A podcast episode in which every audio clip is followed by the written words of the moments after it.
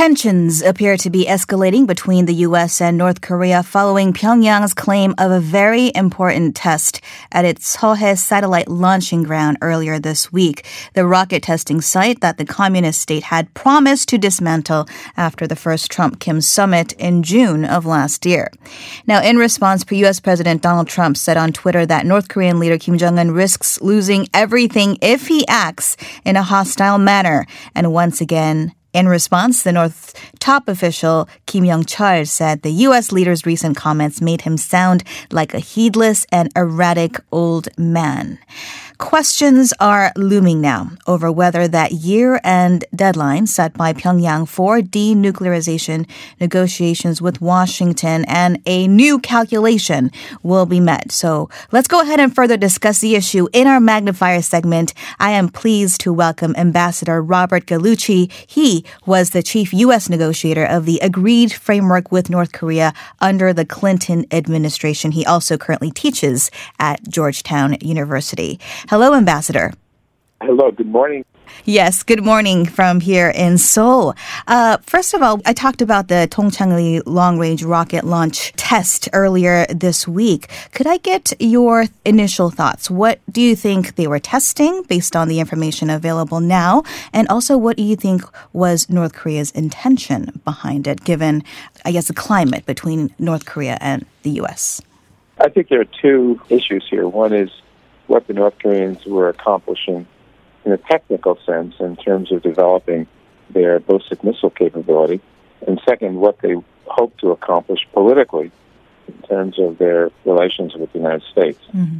On the first, there seems to be a, a, mixed analysis, as best I can tell, that uh, this particular test could have been designed to advance their capability in solid fuel uh, rocket propellant, or just improving uh, the capability of the KN-22, as, as we know that that's our designation for their true ICBM range missile. Either case, we're trying to speculate about here what it is they need to do to improve their capability uh, to threaten the United States of America. Is was this test, in other words, was this test designed to improve their capability to strike the United States by enhancing the confidence they have in this particular rocket, the KN 22, the, the true ICBM liquid fueled multi stage rocket, or is this was the test designed to do something else? I have to tell you, I do not know the answer to that. Mm. But I think there's a technical question here, and I think there's a, a technical objective, mm. which is to increase the confidence North Koreans have in their ballistic missile capability. The second area, though, is a political. What is it that North Koreans are trying to accomplish politically? And on that subject, I'm more confident that they are trying to impress upon the United States their capability to threaten the United States. To, in other words, make the United States pay for having not proceeded with the discussions which they anticipated following Singapore and Hanoi summit meetings. So the question is now, sort of what happens next? And if the North Koreans, depends on what the North Koreans do, if they cross whatever red line may be in the president's mind, uh, what it is the United States would do in response. We did see a response from the United States. We heard that Washington was going to be calling a United Nations Security Council session on North Korea. It was actually supposed to be about human rights on Tuesday, but on Wednesday they instead met to discuss, I guess, the latest information available about North Korea and also potential uh, provocative moves in the future. So in your view, what message was Washington trying to send to the North with this? Given that the U.S. in fact has been quite silent on when it comes to things coming out of the UN about North Korea, especially statements condemning its ballistic missile tests. The view, the political view, from as we say, thirty thousand feet looking down mm-hmm. on the U.S. DPRK relationship, for some time, for many months post Hanoi, during 2019, the United States has been pleased, at least its president has been pleased, to say that whatever the North has done has still been consistent with his understandings from the Singapore meeting the year before in 2018.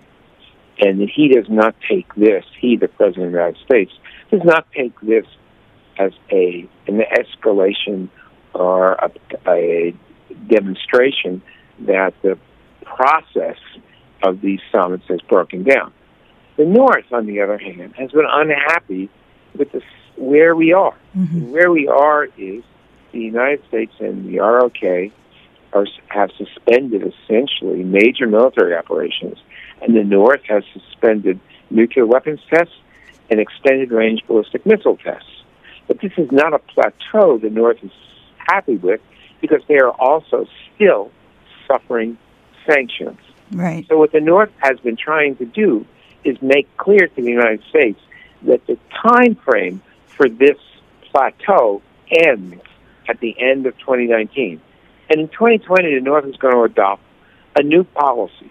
Everybody wants to know what that is. Mm-hmm. Presumably, it is a more provocative policy, and it may be provocative with things they may do to raise tensions with the ROK, with the South. It may be specifically with respect to ICBM or extended range ballistic missiles. It may be with nuclear weapons tests. But the North is unhappy with the current status quo. And the President of the United States has been trying to hold on to the special relationship that he has claimed he has with the chairman in order to be able to, over time, continue to keep the North from doing dramatically bad things and at the same time continue to claim that he has produced a peaceful outcome, that he has brought, I'm sorry for this phrase, but peace in our time, and that only he could have done this. The question is whether the North, understands American political process pretty well, is going to allow him to continue to do this without getting, forgive me, paid off in terms of sanctions relief. Mm-hmm. So, with your esteemed experience and background, what kind of advice do you think you would give to the current president on how to, I guess, move forward, given that we are just a few weeks away from the end of the year and also 2020 ahead? Forgive me, I, I really don't feel comfortable giving advice to anybody, but it would seem to me that uh, the direction we need to go, we and the United States of America and the DPRK, so we need to get back at the working level, the Steve Biegun, uh, maybe foreign minister level, maybe Madam Che, but the working level, and talk about a action for action reciprocal arrangement in which the United States provides the sanctions relief that the North needs in exchange for some denuclearization, which the United States needs. If we can start doing that, then we can do a lot more of that and maybe completely reduce the tensions between our two countries.